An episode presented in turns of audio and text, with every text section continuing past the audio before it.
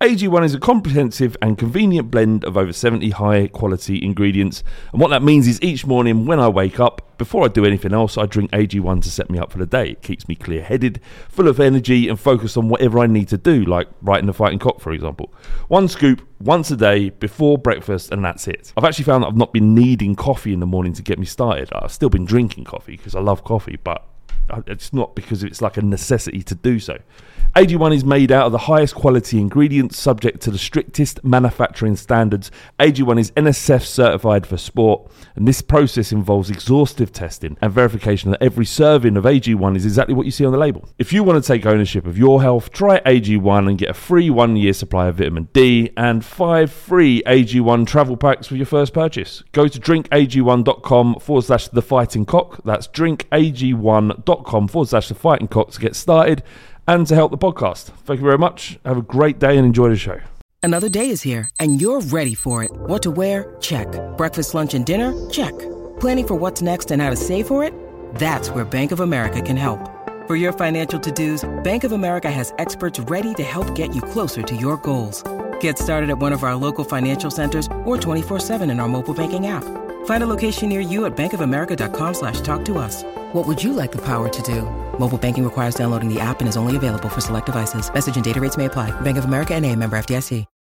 When you need mealtime inspiration, it's worth shopping Kroger, where you'll find over 30,000 mouthwatering choices that excite your inner foodie. And no matter what tasty choice you make, you'll enjoy our everyday low prices, plus extra ways to save, like digital coupons worth over $600 each week. You can also save up to $1 off per gallon at the pump with fuel points. More savings and more inspiring flavors make shopping Kroger worth it every time. Kroger, fresh for everyone. Fuel restrictions apply.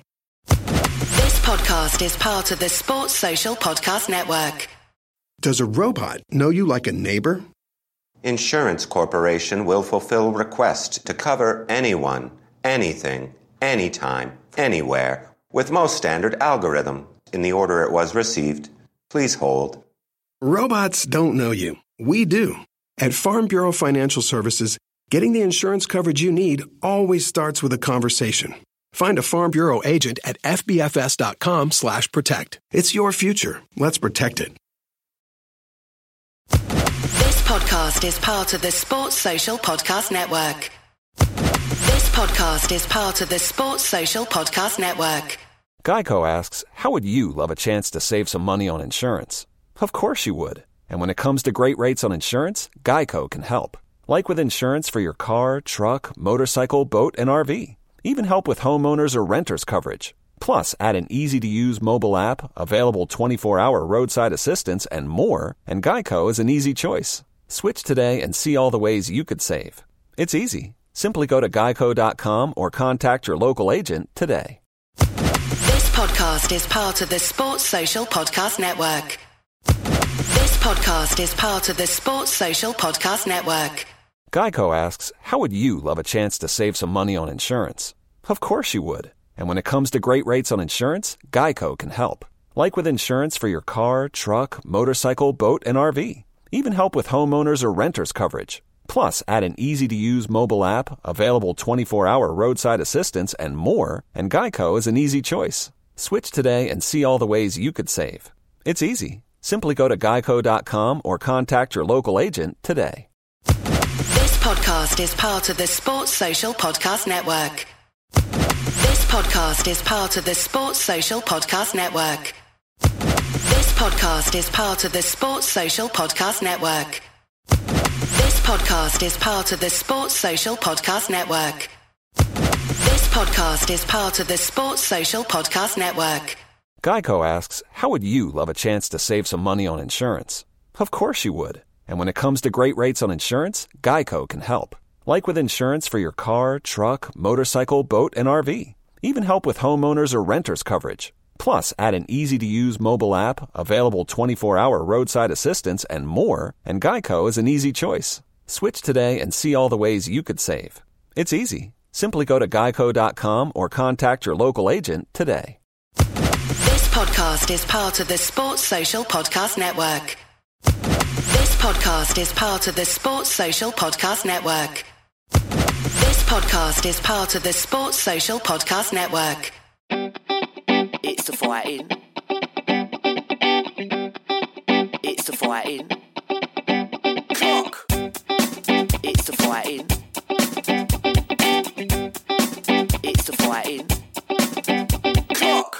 Come on, son. No. Episode 53, season 8 of the Fighting, Fighting Cock podcast. I'm joined by Bardi, Hello. flown his filth. Hello, hello. Both at the game at the weekend. We were, yeah. Was that the worst 90 minutes in terms of kind of pressure and, and kind of uh, just unbridled fear in my part? I absolutely hated that game. It's a bit like um, you're getting tortured, and then the mountain comes out. like three, three quarters of the way through, a big, massive man mountain comes into the room. You're thinking, what the fuck now? What, the- oh, that was the last 10 minutes. that were the mountain out of uh, Game of Thrones. yeah, he'll, he'll do. Yeah. You know, with the penalty and.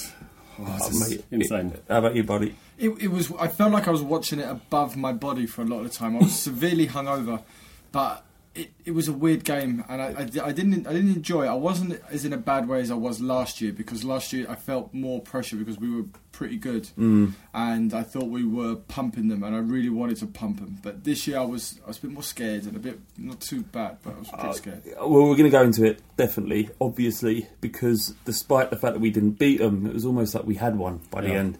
It was a, I felt, it was just utter relief. Like it was like I don't know. It was. I, I put on Twitter saying, how, "How can I? How can something I can't control? Can, how, how do I allow something that I can't control control me completely?" Yeah. It's exactly it. It's, That's it's football supporters in a nutshell. yeah, and, and this game as well. I- Anyway, uh, the Fighting Cock Social, uh, this is coming out. By the time you hear this, probably on the day of the game, uh, Dortmund, we've got a social at uh, the EV bar, £5. You can get your tickets for the fightingcock.co.uk forward slash social. Come down and join us. There's about 300 people already going, so it's going to be absolutely buzzing. Um, later on in the show, we have a preview of the Dortmund game with European football expert Andy Brassell, who breaks it down, and it's a, it's a great listen, so stick around for that. Um, if you're a member of Patreon, uh, then obviously you get in free. If you've already bought your tickets, then it's too much of a faff to refund you. So come come find me and I'll buy you a pint. And thank you for the over 200 people that are now become patrons of the, the Fighting Cock. I'd be overwhelmed by it, really. Uh, the WhatsApp group is popping. I went to bed on uh, Saturday night.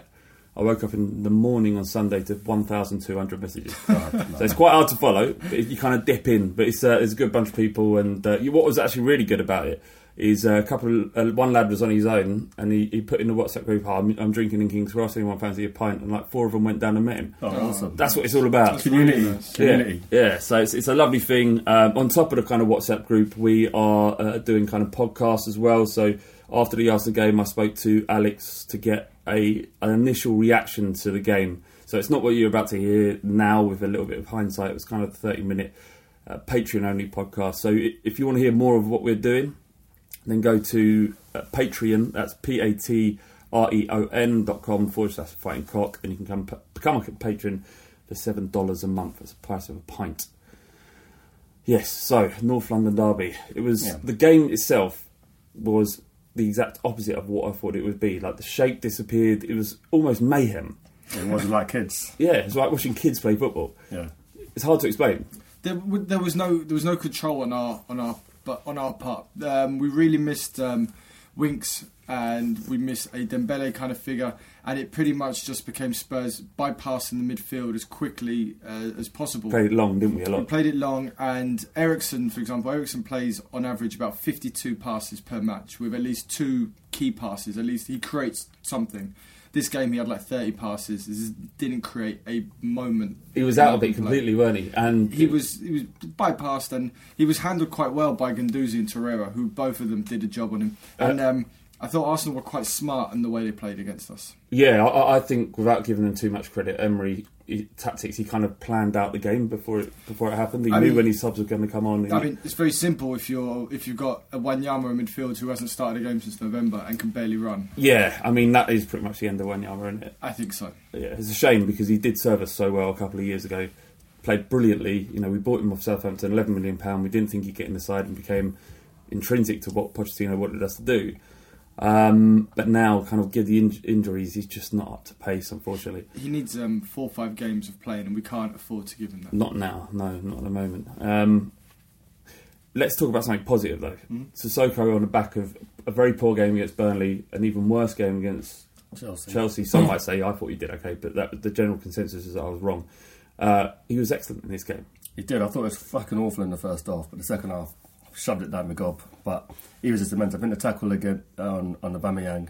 And I really thought Aubameyang was. I was at the other end of the pitch, so I don't know how close it was. Yeah. But he was just everywhere, you know, just um, you know, plugging gaps. Just an immense player, really. Just a massive positive this season. You know, um, it was a position which we were very strong in. You know, his body just said we had we missed a Dembele, and we, you know, we had um, you had Wanyama, you had Dier, three solid players. Didn't have any of those three. Well, had had a, um, a shadow of Wanyama, and Yeah, yeah.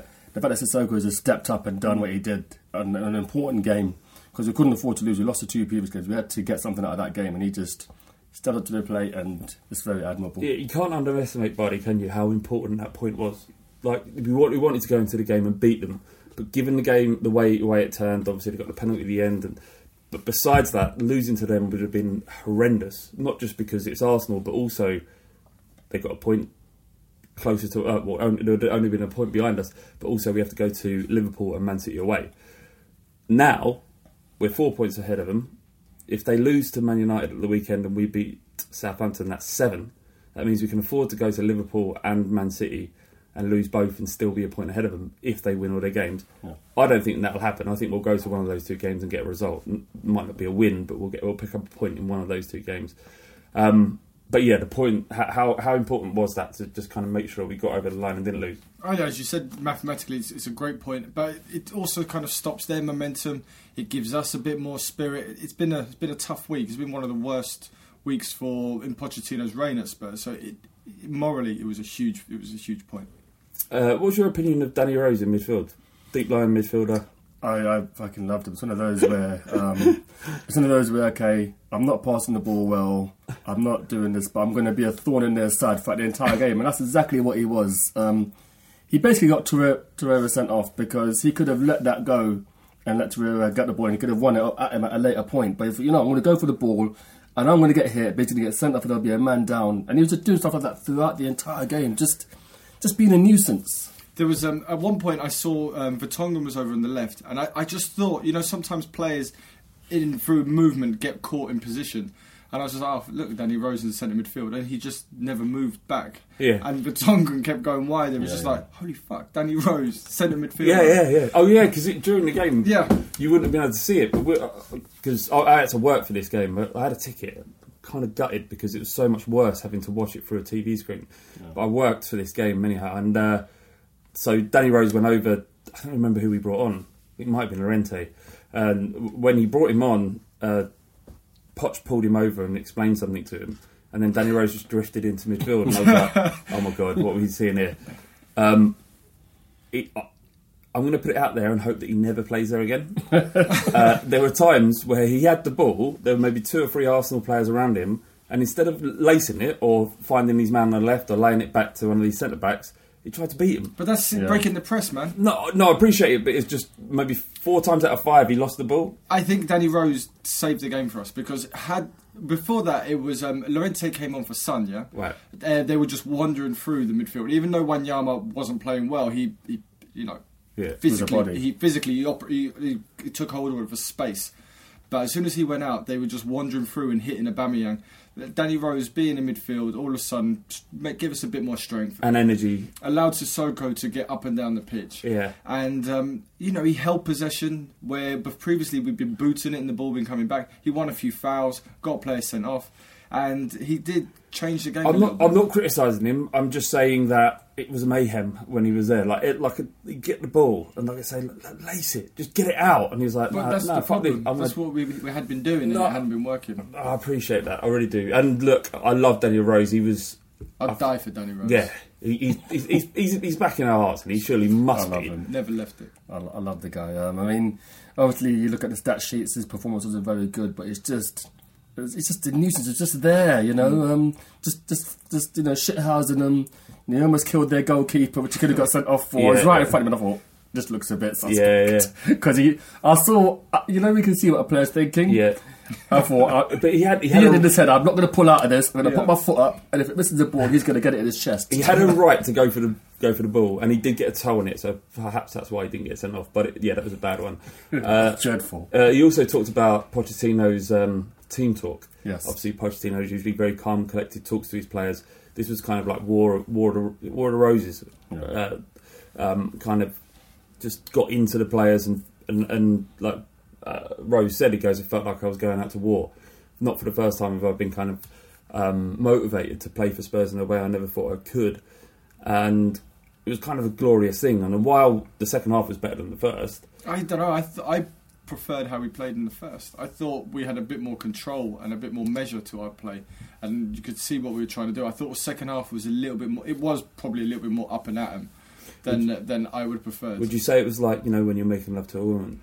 Uh, at the, the start, you're kind of composed and you're kind of taking your time and you're, you're counting the strides Mm. and you're thinking about that, and then at the end you get a bit excited and just start pumping like a Jack Russell. Or maybe when you you've pulled out your best techniques and they're not working, so you just you just replace technique with like thrust. Speed. thrust.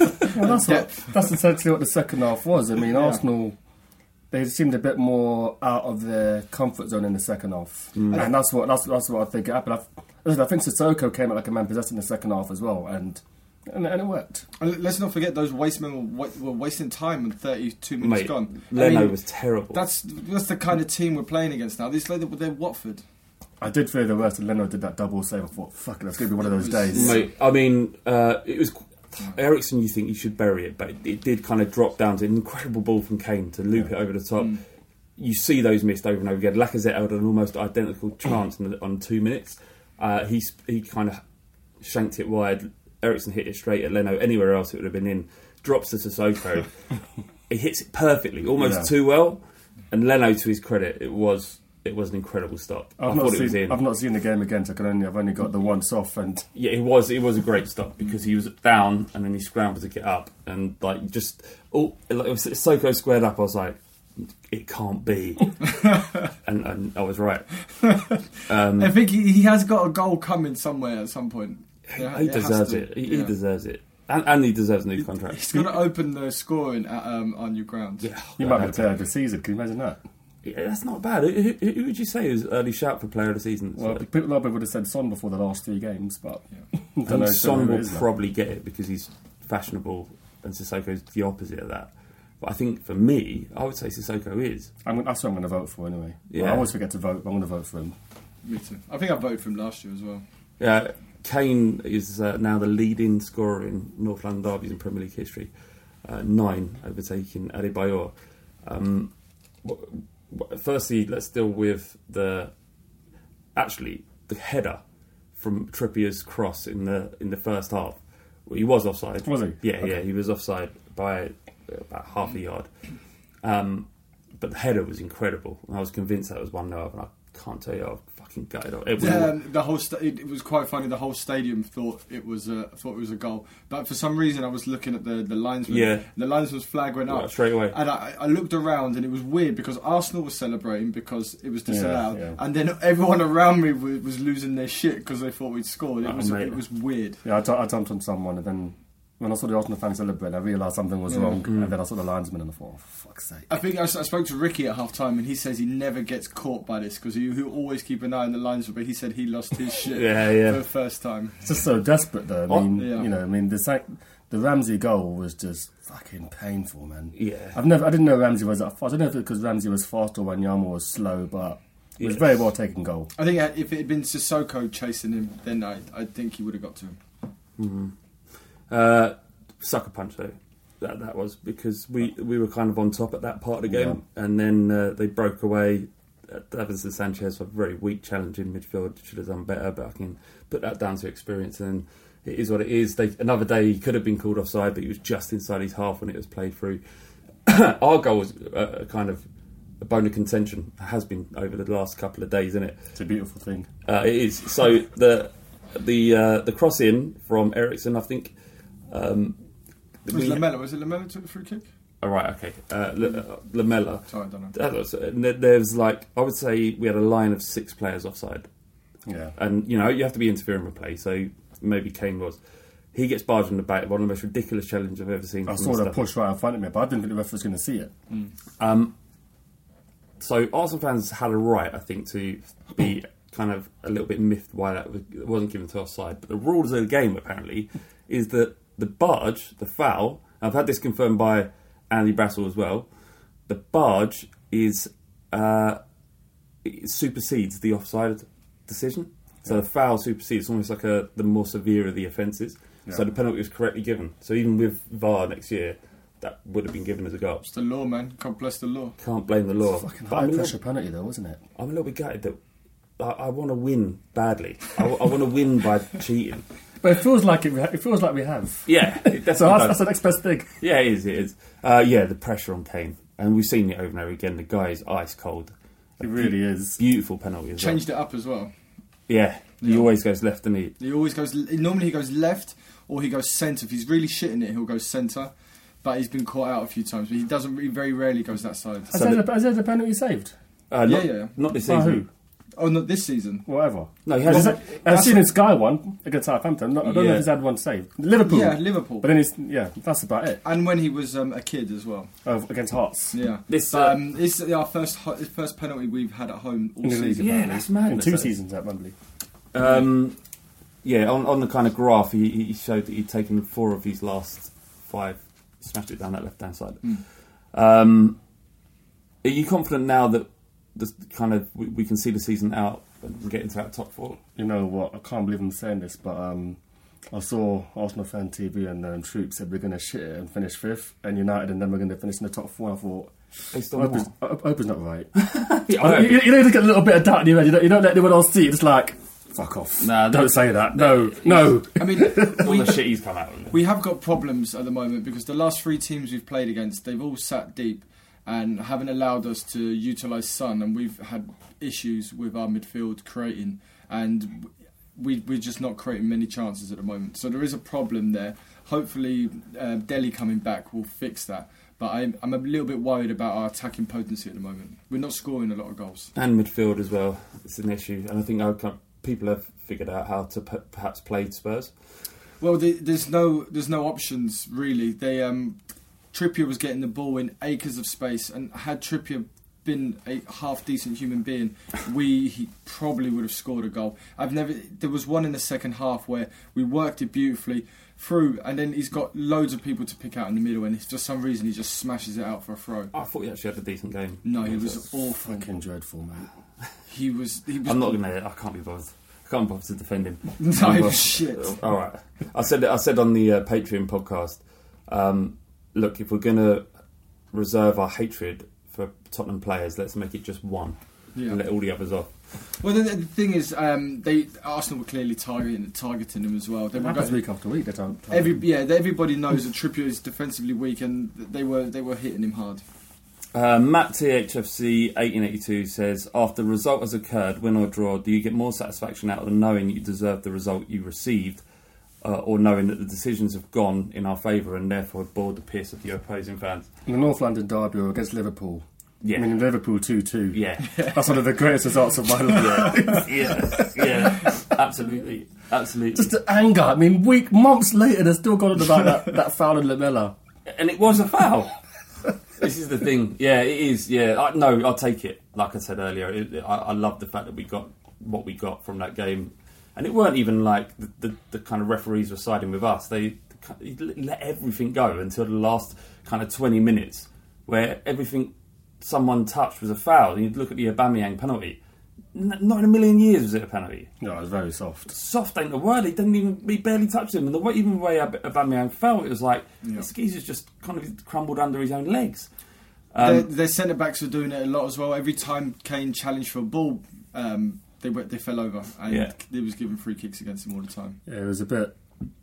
It was a bit irritating. Um, I mean, the fact that Dele's not on the team, we've got no physical presence in the three behind Kane. Mm. So Son and Eriksen were just like kids playing against men. And their centre backs aren't massive by any means, and they just kept getting Polak. eased, Manhandled. eased out of the way. Yeah. Throughout, man. They, um, I, I think that Dele Alli returning will make a massive difference, especially in breaking teams down that are defending because of the way he kind of finds space and moves and stuff, and his little death flicks. I think hopefully um, that might solve that problem. he can play with his back to goal. Um, I mean, as much as we cane Lamela on this pod, Lamela's a bit more of a physical presence. And when he came on, Oh, a lot more stuck to to the three behind Kane than it did previously. Yeah, yeah, one hundred percent. Um, what, what, what, describe your feelings when they got awarded that penalty. I would have left myself. told me not to. I mean, and I've seen people on Twitter say, "Oh, how can you fucking blah blah blah blah blah." I mean, you're in there, you're stressed as fuck, Yeah, and then in the last kick of the game, they get a penalty. You don't want to see them celebrate. And that's all. Aubameyang doesn't miss. He No. genuinely doesn't miss penalties. And I thought, this is it, this is it. But something told me to stay, and just the elation when we when he saved it. And then when I leave the stadium, check Twitter, and I saw that Vertonghen was like pretty much on Aubameyang's shoulders and he kicked it. Yeah, yeah. Made it all the more beautiful. Yeah, that's another one, isn't it? An incredible block. How about you, bud? I sit right on on the edge of my um, of my aisle um, in my block, so people started streaming past me. Then from nowhere, I see this egg coming up the stairs, and it's, it's Alex. And as he gets to gets to my gets, he gets to my row, he's shaking his head and go, "I'm not fucking staying for this," and he fucks off. And I thought I said to my mate, oh, "Alex is fucked off."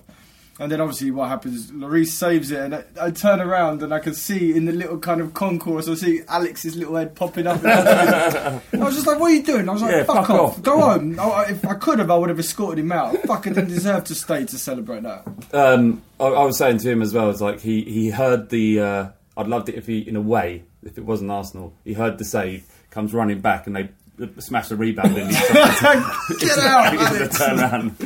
Uh, I don't know if you've seen the footage of Aubameyang's penalty, but I've never seen a human being look more scared than, than he looked. It's Really? like the colour d- drained from his face. And you, you watch, go, go and watch the video of it. He just looks so so scared, so terrified. And Lloris is just giving him the eyes, and it was an awful penalty.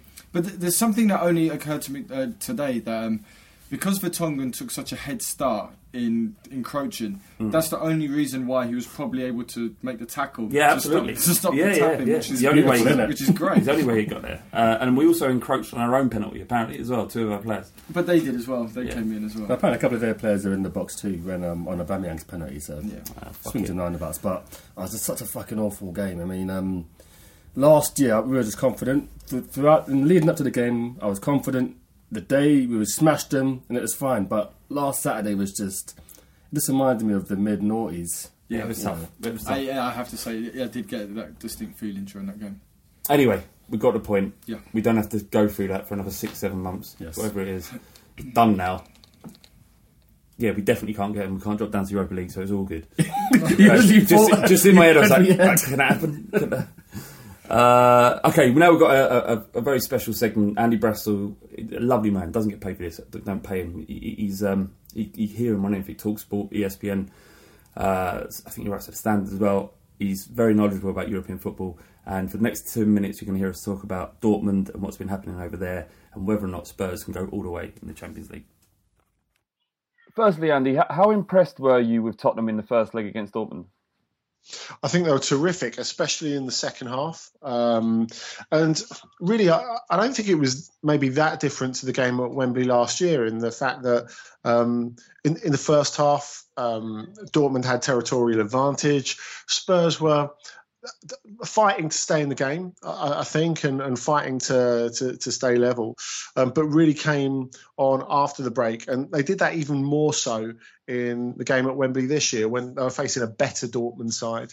Um, a Dortmund side that's going through a bit of a difficult moment, but nowhere near as disorganised as the one that came under Peter Bosz last season. So I think it showed how much Tottenham have have, have come on, and you know, for them to make a dent in the last 16 in the Champions League is is, is really something. Uh, Dortmund seem to be a club in total flux every single season. They've, it, we- we've played them, I think, three times out of the last four years in the Champions League and Europa League. Um, Yeah. yeah. Every time we, uh, we we've played them, it seems like we're playing a completely different club. What, what, what what's going on at Dortmund, or what, what has gone on? Yeah, well, so much has changed um, in in the last little while. I mean, um, you know, when you go back to when um, they played so well at White Hart Lane under Thomas Tuchel, um, the football was pretty much often very good under Thomas Tuchel, but is personal relationships behind the scene not always the healthiest. Um, as well, he had to deal with the bus attack, um, which is something that it was difficult for the, the, the club to come, to terms with. It was something um, that, you know, I, I think the, the, the long term effects of it is something that are not perhaps acknowledged, like psychologically, on some of the players. And then you had uh, Peter Bosz, who was a, a, bit of an unusual appointment after after Tuchel went because they initially want Lucien wanted Lucien Favre, who they had now, and Bosz is like you know that's a 360 turn in terms of the type of coach he is. Um, so he was someone who was dealing with a squad that was getting over a major trauma, um, who was dealing with the fact that he was a second choice coach, really, wasn't that experienced at elite level and had quite an unbalanced squad. So for them to get into the Champions League this season, uh, you know, they really scraped it in the end. They were lucky. They were what a goal, two goals from missing out um, instead of Leverkusen uh, after they lost on the final day against Hoffenheim. Um, and, and, what Favre's done in, in, the little while that, he's been in charge has, has, has been absolutely fantastic. Um, but I think really recent results have um, sort of acknowledged the fact that um, he has had an awful lot to do. And defensively, they've had their issues not just under Bosz and Peter Stöger last season, but going back to Tuchel, going back all the way to Klopp, really, because you know you can look at the fact that under Klopp. Uh, Dortmund played the Champions League final at Wembley, of course, against Bayern, and that back four, that reference back four that they had of uh, Piszczek, Subotic, Hummels, and Schmelzer. After that, because of injuries, they didn't play together for another what two years, um, year and a half, two years. So they've never really got themselves to a point where they've been completely defensively stable since. Now, I think if you look at Dortmund's last 10 games, there's a number of different defensive combinations, not all of which have involved specialist defenders. So when you look at Dortmund's defensive record in this last little while, that has been their major problem. And Roman Bürki, who received so much criticism after his performance in the group stage at Wembley last season, has, has been one of the players who's been one of their best players this season and has saved them on a number of occasions. I remember the, uh, you talking about the Tuchel side that kind of tore apart Tottenham in both legs in the Europa mm. League, um, especially at White Lane. They were un- unbelievable, Aubameyang especially. Um, but I remember being in Dortmund when they beat us 3 0 and for the first time in ever and since, uh, the Spurs fans applauded an op- opposing side off the pitch, and Hummels, especially at the back, was incredible. And he he noticed the kind of the Spurs fans applauding and kind of came over and clapped us as well. But it was kind of they were so good and, and so incredible. And then the the season, I think was it was it the next season we played them or was it the season after? It was mm. just uh, like a, a, completely different football club, and the kind of fear factor of oh, Borussia Dortmund to come into Tottenham was completely gone. And the same this time, even though they were the top of the league. You said they were going through some problems defensively. Is that kind of the crux of what's gone wrong? Because then they were seven points clear, if I'm right. They're now level on points with Munich. Yeah, they, were seven points clear um, at, at, Christmas. They were they were nine clear just before Christmas. Um, so yeah, yeah, it has been incrementally chipped away the lead. Um, I mean, it looked as if they'd ridden out the Bayern storm, and then in, in recent weeks, um, they've they've had a lot of problems at the back. And yes, that has been the main problem. They gave up a three 0 lead at home to Hoffenheim and only drew that. Um, you know, there, there, are other games they should have won. They've struggled to break teams down um, away from home, which I suppose you could say without Marco Reus, that was part of their problem in, in the first half at, at Wembley. They couldn't really make their dominance count. Um, but because they've had to change because they've been so stretched at the back they've had to change the midfield a little bit as well and in terms of shielding the back four that has implications and that has issues as well um, I mean, I think that is their major problem really going into the second leg. The fact that, I mean, Marco Reus gave an interview to Kicker today, and he's he's fit for this second leg, and it, it looks like he will play. Um, he was saying if if we can keep them out, keep Spurs out for 60 minutes, then we're in the game. We've got a chance. I, th- I, think that's a that's a fair assumption just the difficulty is how do they keep Spurs out for 60 minutes or how do they keep Spurs out period and you know if Spurs score they have to score five which mm. is really really difficult to imagine even with the fact that they do have attacking clout and they do have options off the bench so um, that's where Spurs really hold the upper hand here. I think you've seen in the fact that Dortmund have gone away to teams recently, like Augsburg, where they lost on Friday, um, who are struggling at the moment, uh, like Nuremberg, the bottom team, who they drew nil nil at um, a couple of weeks ago. When they're forced to make the play, they find it difficult. You know, very much like they were under Klopp, they're a reactive side, they're a counter-attacking side, and of course. Spurs have the luxury of not having to go to Tottenham, uh, not having to go to Dortmund and, and chase a result. So that, as well as the, the, brilliant score from the first leg, as well as the clean sheet, is why Tottenham have all the cards in their hand. Uh, and how do you anticipate the game going tomorrow night?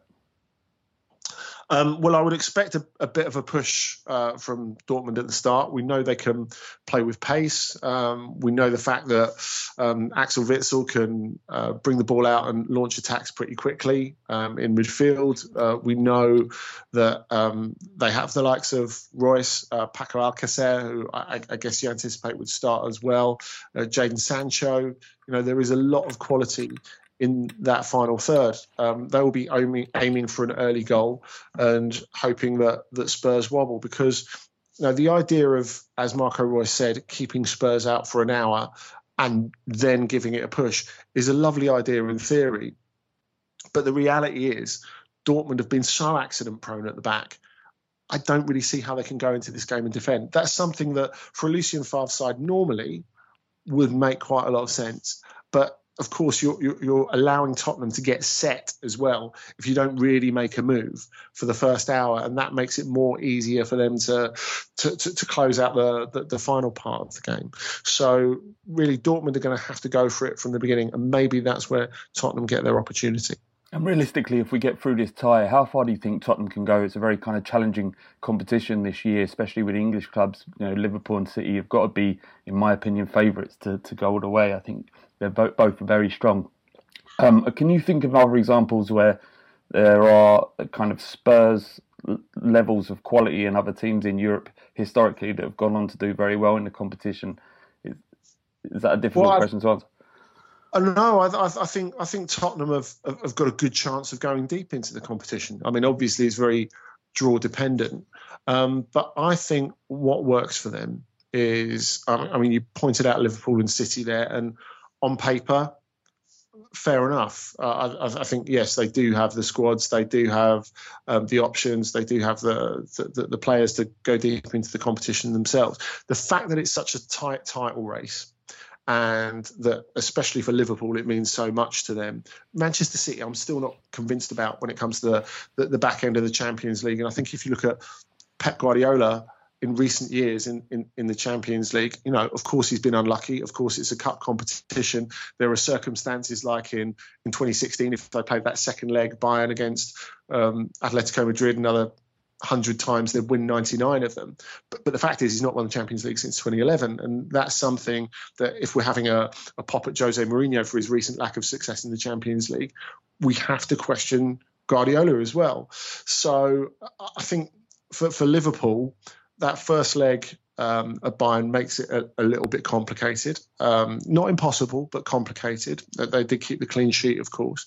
Um, I think Tottenham, with where they are in the league, with the sense that they're not really in the title race in the Premier League, that, they were never really in the title race in, in the Premier League, that gives them a bit of freedom to have a go at this. I love the way they've developed in the Champions League over the last couple of seasons. I think up until the point in the second half against Juventus where they were knocked out at Wembley last season, that they were certainly the best English team in the competition to that point and, and one of the best teams in the competition period.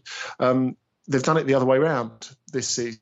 You know, they really struggled to get through the group stage and they needed that push at the end. And then, you know, they've gone from strength to strength and given that fantastic performance against Dortmund at Wembley in the in, in the first leg. Now, if if they go on from here, you know, people all over Europe respect Spurs and respect Pochettino. And I think the other thing that really plays for them, if you look at the field, you look at the fact that Atletico getting drawn against Juventus is an absolute godsend, really, for everyone else in the draw because it means that when you go to the quarterfinals, one of the two best defenses in the competition will have been knocked out. Looks like it's Juventus at the moment, who are, you know, to my mind, have always been a definite contender for this. You know, they positioned themselves like that by buying Cristiano Ronaldo. That's what it was all about, about the Champions League, and that's why it'll be such a failure for them if they go out. Now, now that opens up the field a little bit more. If you lose Juventus, if you end up, if they end up pulling off an incredible comeback, then you know that means Atletico, who are another very, very tough nut to crack, come out of the competition. I think it's a really open field. And, you know, it's been a while since you've had a real dark horse win the competition. You could say Porto 2004, um, Liverpool uh, 2005. But really, I think if you go back to if, if you go back to 2017, and if you look at Monaco getting to the semi-finals, that's the sort of template that Spurs should be going for. Of course, they have that way, and we've seen it frequently in the Premier League this season of grinding out results. And I think that's going to be very, very useful for them in knockout football. Hopefully, from their perspective, that will see them through the second leg at Dortmund, and I do expect them to to go through. But honestly, I think Tottenham can have every belief that they're going to have a good run in the back end of this competition. Amazing. So there you have it. Andy Brassell, football expert. Spurs are going to win the Champions League. Thank you so much for coming on, Andy. Uh, if anyone wants to follow you on Twitter, what's your handle? At Andy Brassell, two S's, two L's. Beautiful. Thank you so much, mate. Thank you. Yeah. Windy, back to drop the fucking knowledge, blood. I see you, I got your back.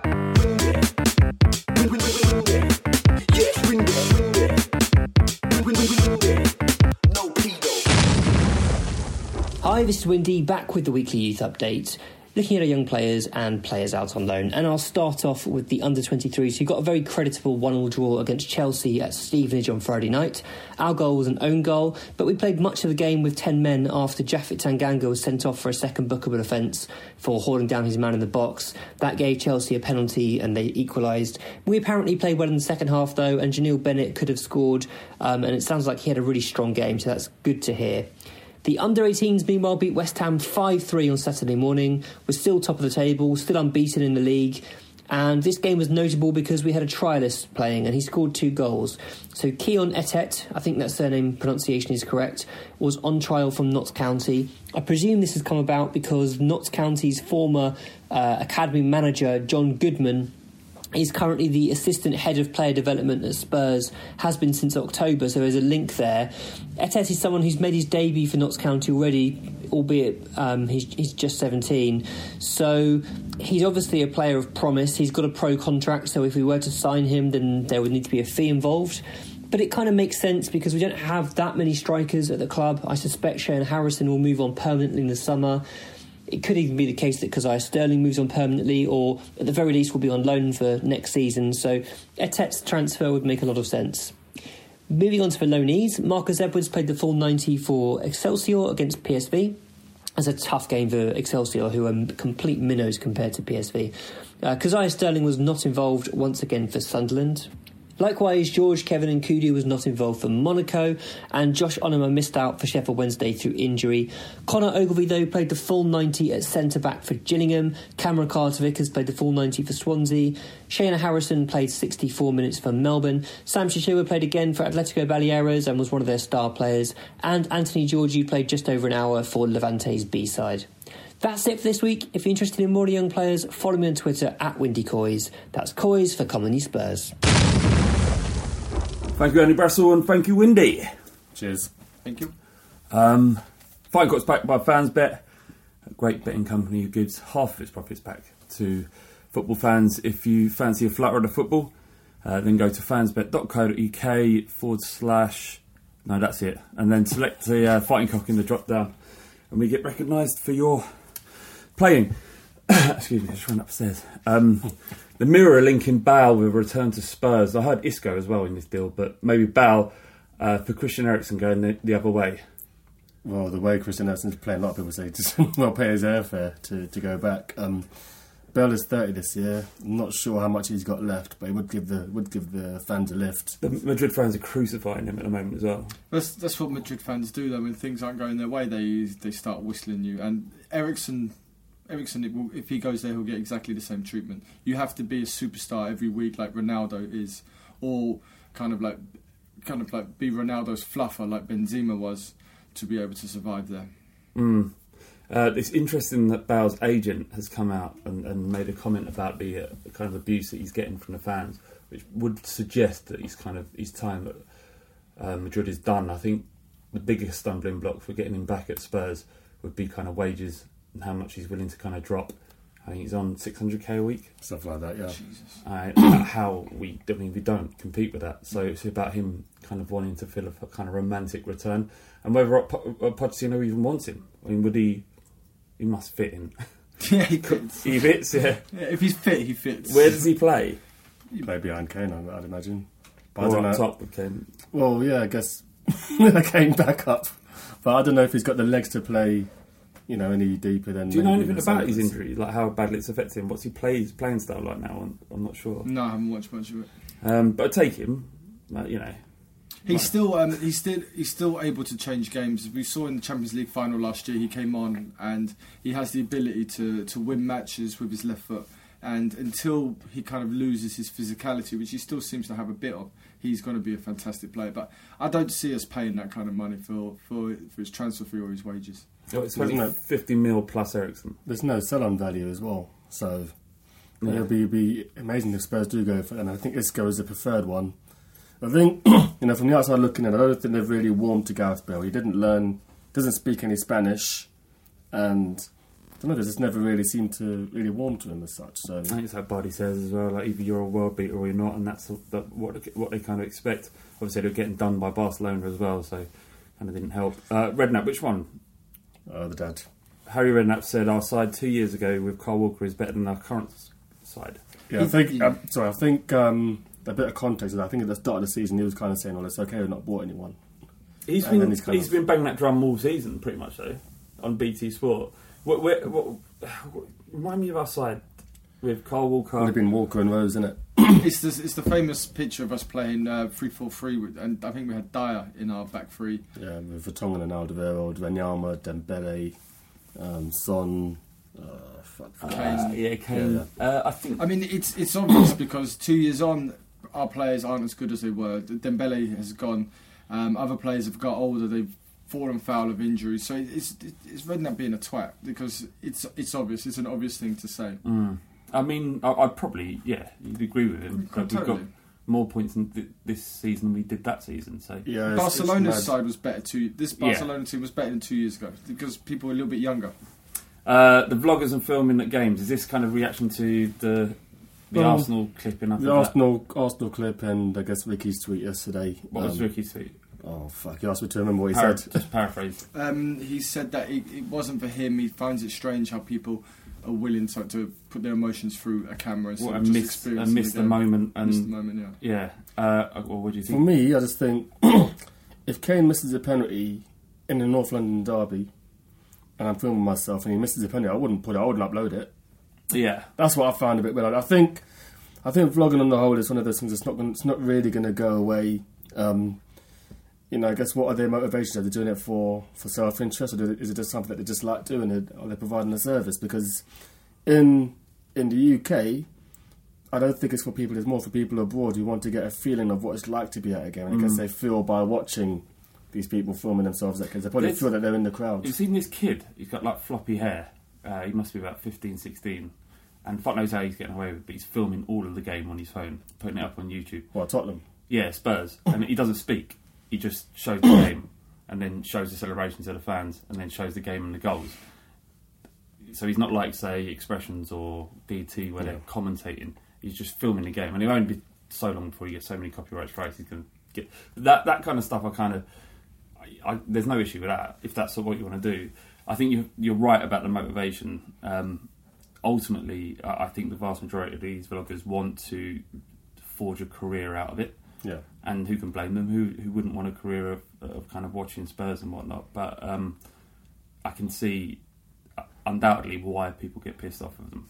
It's um, it's just it's the whole kind of when they looking at the camera. It's they're removing themselves, and it becomes it becomes no longer about the match. It becomes no longer about Tottenham against Arsenal.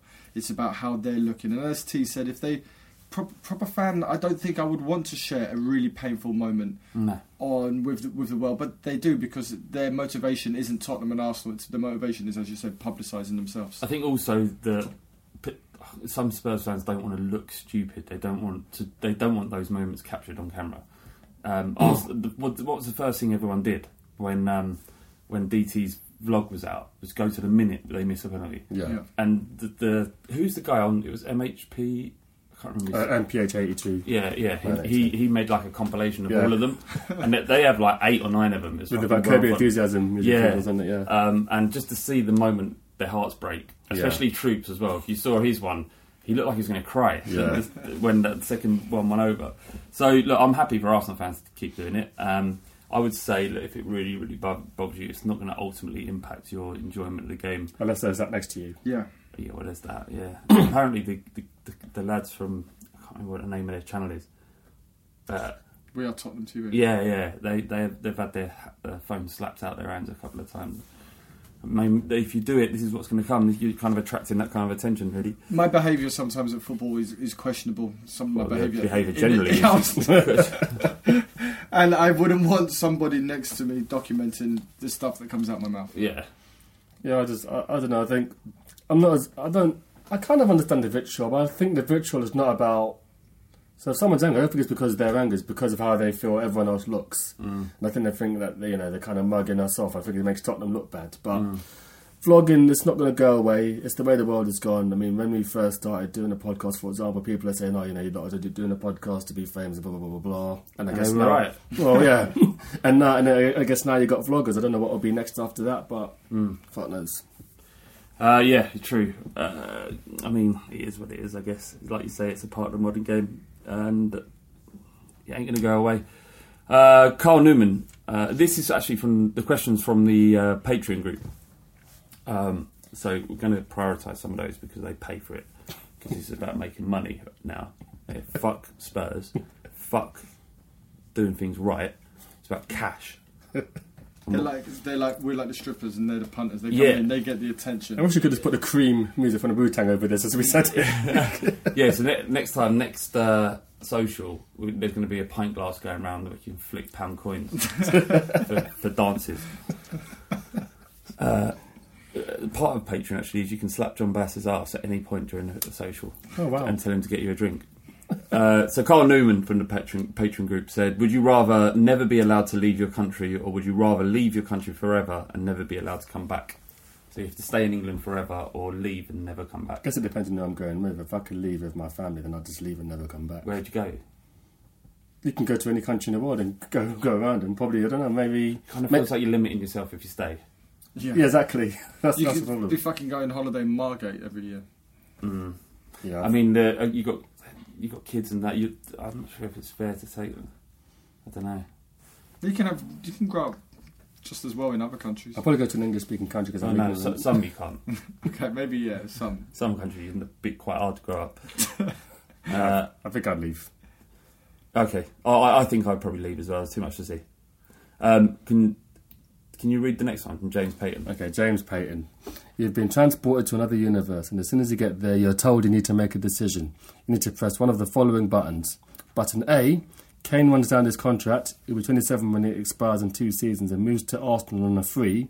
Or button B Levy and Pochettino fall out, and Levy allows Pochettino immediately to move to Arsenal, taking his management team with him. Which button do you press? What the fuck is wrong with this geezer? Like, that's that's one of the worst questions we've ever been asked. No, it's And you had to pretty, put it in. It's pretty. It's quite simple. Go on then. Kane. No, you get rid of What? Pochettino. What? I can't. You can't lose Kane to Arsenal.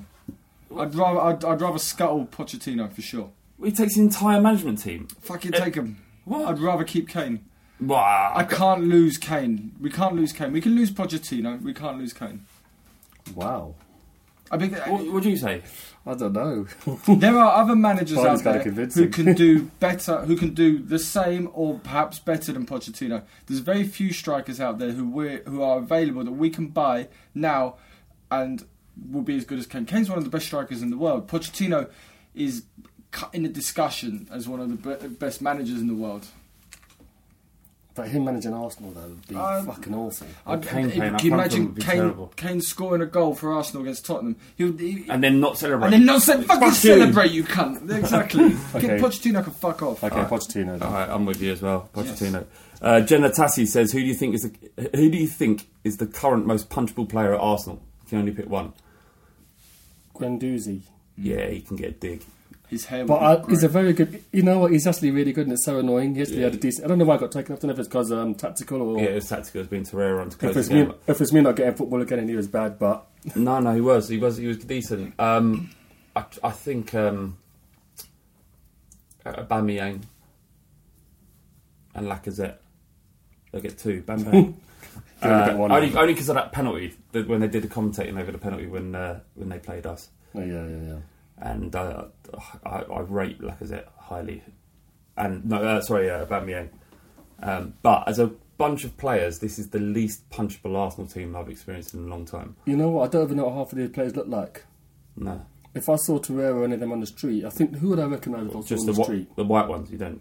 or you all look the same. I'm trying to think actually. I Um, recognise Koscielny. Well, what's your most punchable Arsenal player in history? Fabregas. Yeah, because Fabregas. He's Oh. got the he's got the Chelsea link as well. Fabregas by a mile. Yeah, you get it. I still quite like to punch Merson. I think, but that's more because of what he's done after after football. I I I've don't mentioned this- mind Merson. I mentioned this before, but I had an irrational fear of uh, Ray Parlour when he got the ball, and he was like a box to box workman like midfielder. He Yeah, went yeah, yeah. incredible. He was very good. I, I, I used to get the absolute shits every time he got the ball when Spurs played him. Terrible. You know what? Um, this is going a bit bit left, but last Friday BT showed um, like back to back um like North London derbies from Yeah. like the seventies and the eighties, and they showed um, the Littlewoods Cup semi final, and um, Littlewoods Cup is the League Cup Yeah, for League people Cup, that are not, For noobs. not nearly dying. so basically the two legs we were level, so we had to have a third game. Yes, Have a fucking penalty shootout, you idiots. That's how it was back then. So for only three minutes of the entire three games, Arsenal were ahead, and they got through. oh mate, Fucking hell. Painful as fuck. nothing much changes really, is it? No, T, there's a great memory for T to keep. He loves that kind of shit. that's Yeah. my first season. That's why. Um, James Smith on Facebook. This is uh, general normal fighting court listeners now. I have a beautiful girlfriend and I am not the best looking lad around. Much like my team, Spurs, I've been performing above my expectation and punching above my weight. The thing is, I have shagged my girlfriend, but I am very worried that my team won't actually get laid and win a trophy. Discuss. Uh, are we? Uh, do you feel like we're gonna we're any closer to winning a trophy? Like it doesn't feel like we're gonna win anything. Does it? No, Like no. ever. Doesn't feel like we're ever going to win anything. It, it does feel that way. Um, this will be the first decade since the Second World War that have not won a fucking trophy. Imagine that. Well, hang on. Still in the Champions League. 50s, 60s, 70s, 80s. Champions League. Yeah, because still, still in the league, technically. But um, yeah, I don't know. I think it's so difficult to say because the FA Cup was just so symptomatic of us not signing anyone because the second string was just so fucking bad, you know? Mm. And as for the League Cup, well, that was just one of those things. But it does feel like we're never going to win a trophy again. Yeah, it's just us now, isn't it? It's just. Yeah, I, I think until we fix up our squad and have um, proper squad, the proper squad in place, it's tough to win the FA Cup and the League Cup. I mean, we Mm. nearly got there this year, but then I, I think City probably would have beaten us. Have you ever been with a girl you felt like you was punching? Uh, no. Of course not. of course not. I've I've had one night stands where I felt like I was punching. Yeah, yeah. But that's fine, isn't it? Yeah. I've had Because uh, you can literally punch them. situations where you Punch him with his cock, you meant, with his Yeah. cock, not. where your friend, Puncher. your, your friends have looked at you and they they're like Wow. state of shock. Yeah, that you've yeah. actually You managed ma- to you- pull it off. Yeah. The, have you, do you remember that meme with uh, Harry Kane where he's kind of bursting past people and Oh, the last day of the, of the old stadium. yeah, and he's kind of getting past people, Yeah, and he's yeah. got that look in his eyes, and it says, uh, "Your mate is trying to hold you back when a, a two out of ten has been whispering dirty stuff in your ear." All day. yeah, yeah, yeah, yeah, yeah. That's a cracking meme. I fucking love that one. Got to find that one. Uh, Lee Batuk on Facebook, he says, "Has the reintroduction, reintroduction of Kane reduced the potency of Son? Do you think that Poch sometimes has a tendency to over-rotate the team or change a winning, albeit not convincing, grant, granted formula?" Ah, We had the same discussion when Kane came back from injury last time. Yeah, I mean, there's a bloke on Facebook saying we should have we shouldn't have let him back in at all. I mean, I don't know about that. Yeah, that's madness. I, th- I, th- I think if you look at the games we won while Kane was out, they were kind of scrappy wins. And expected to win. Yeah, and then the game against Leicester we won, we were a little bit lucky and we hit them. They were playing a high line and Son was able to get in behind. I'm taking Dortmund out of the equation here. And then the games that we've lost with Kane back has been against teams who've sat deep and nullified Eriksen. So I don't think it's anything to do with Kane coming back. No, nor do I. It's a good answer. Uh, Mr. J, uh, Mr. J Yid, MJR Yid uh, says, "Dep- despite the penalty save, does Lloris need need replacing in the summer? Where are you at with Hugo? I think there are higher priorities than the goalkeeper position to to replace. Um, right back and central midfield, much much higher priority to replace than Hugo. Um, if we were if, if we were in a Man City situation, then have at it. But I don't think we're going to easily afford a better keeper than Hugo. But I don't. I think there's higher priorities. Yeah, I I mean, Windy, who loves a depressing tweet, he he listed all the Tottenham players we've got, and um, because we've skipped two transfer windows, essentially, we've got a lot of players who are now 28, 29 who will need replacing. Lloris is a is a goalkeeper who, despite his problems, is still top 10 in the world. So I don't think he needs replacing. Although I don't think he's fit for purpose, but he's not. A, as T says, it's not an it's not a priority. Gazzaniga, maybe? No. No, fair enough. Uh, final question. Eric Dier's spleen. He says the facilities manager at work is a proper rank gooner, lazy, self-entitled, etc. I've not let on to him, but I'm a Spurs fan, as I have to get on side with him and ask a lot of favours for him to do my job effectively. I know for a fact he'd make my life harder and be stubborn if he finds out I'm Spurs. Have you ever withheld your Spurs credentials in order to ease a situation? Or, if not, on the flip side, have you benefited or got special treatment for being fully coys? Are you guys open about supporting Spurs around anyone? Because I've, I've probably said in the podcast before, I don't tell people I support Spurs unless the situation really calls for it. I've been at jobs where I just don't tell people that I support Spurs. Um, I mean, obviously, in your line of work, you kind of have to because it's. Yeah, yeah. With Bull Street, I, I had to, obviously. um, and before that, uh, my manager, I'd known him for so long, and he was a Spurs fan as well, and it was a very small office. But I never talked about Tottenham in that office. I Yeah. never. I sat next to a gooner, uh, nice geezer actually, but I've never talked football with him. It was almost like we never agreed to Yeah. talk about it, but we never spoke about it with each other. What he did actually used to do, it used to irritate me, with complain about Chelsea and then want me to get involved in that complaint. and I'm like, no, fuck you. I'm with Chelsea here. If it's against you, I'm with Chelsea. uh, that that's it, really. I don't. No, I mean, my ex girlfriend's mum used to be. He's a massive gooner. And I used to when I used to go around and stay there, like the whole family would be in the room, and it would, was when on replay for him, and I'd have to listen to them fucking smash everybody up. I think it was actually during the Invincibles. Oh, for fuck's sake. It was that year. Um, so no, I'm not really. Um, but I'm I'm cool with you. I mean, using being kind of selective with the truth. What about you, Bardi? Yeah, I mean the last the last five years of work, I've never I've either worked with ladies who don't have an interest in football or men who don't really care about football. So I've been quite lucky that if there's been a bad result, I've been able to go to work and just hide from it. So not really. The only time work has ever crept up in my job is I think I mentioned it a few years ago is when the the one of the vice presidents of my company, who's a massive Spurs fan, came over and he goes, Anthony, can you come in my office? And I thought I was in trouble, and he sat me down and goes to me, uh, I heard you support Spurs, and I heard you have a little um, radio thing and, and a fanzine, and I was just like, fuck. Yeah. He doesn't listen, does he? Oh, but, God. he but he doesn't listen. But I Oh. got him a couple of fanzines, and from then on, I always got preferential treatment for, with him. And that's the way it should be. Like if you know someone who's Spurs, you've got to give them a, a kind of foot up Yeah. and help them out. Um, who's- I had an example about. Um, oh, fuck, it's gone. It's like nepotism Yeah, amongst yeah. Spurs fans. Always sort out your, your brothers out. Um, okay, that's it for the Fighting Cock podcast. Thank you very much.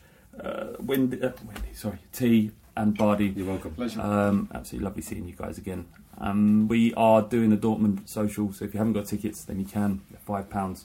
Um, all of the fans bet offering went really quickly, two hundred.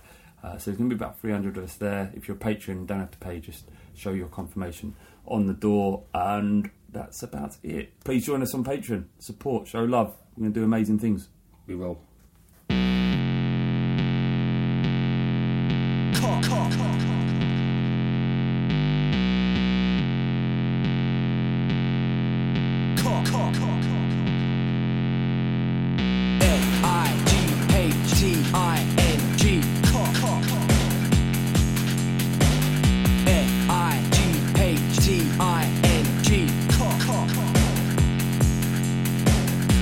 Fighting cock and we don't give a fuck. Like a top drawer whore when she don't see box Everybody wanna come and run it but they're funny like a dummy in the bummy of your mummy.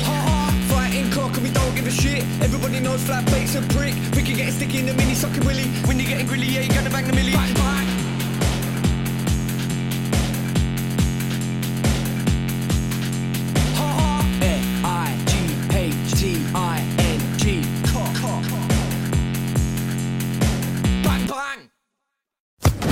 Social Podcast Network. Sports Social Podcast Network. Sports Social Podcast Network. Geico asks, How would you love a chance to save some money on insurance? Of course you would. And when it comes to great rates on insurance, Geico can help. Like with insurance for your car, truck, motorcycle, boat, and RV. Even help with homeowners or renters coverage. Plus, add an easy to use mobile app, available 24 hour roadside assistance, and more, and Geico is an easy choice. Switch today and see all the ways you could save. It's easy. Simply go to geico.com or contact your local agent today. Sports Social Podcast Network. Sports Social Podcast Network. Sports Social Podcast Network. Sports Social Podcast Network.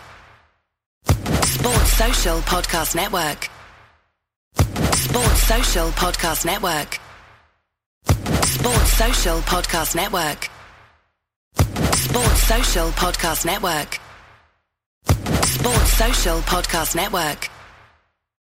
Sports Social Podcast Network. Sports Social Podcast Network.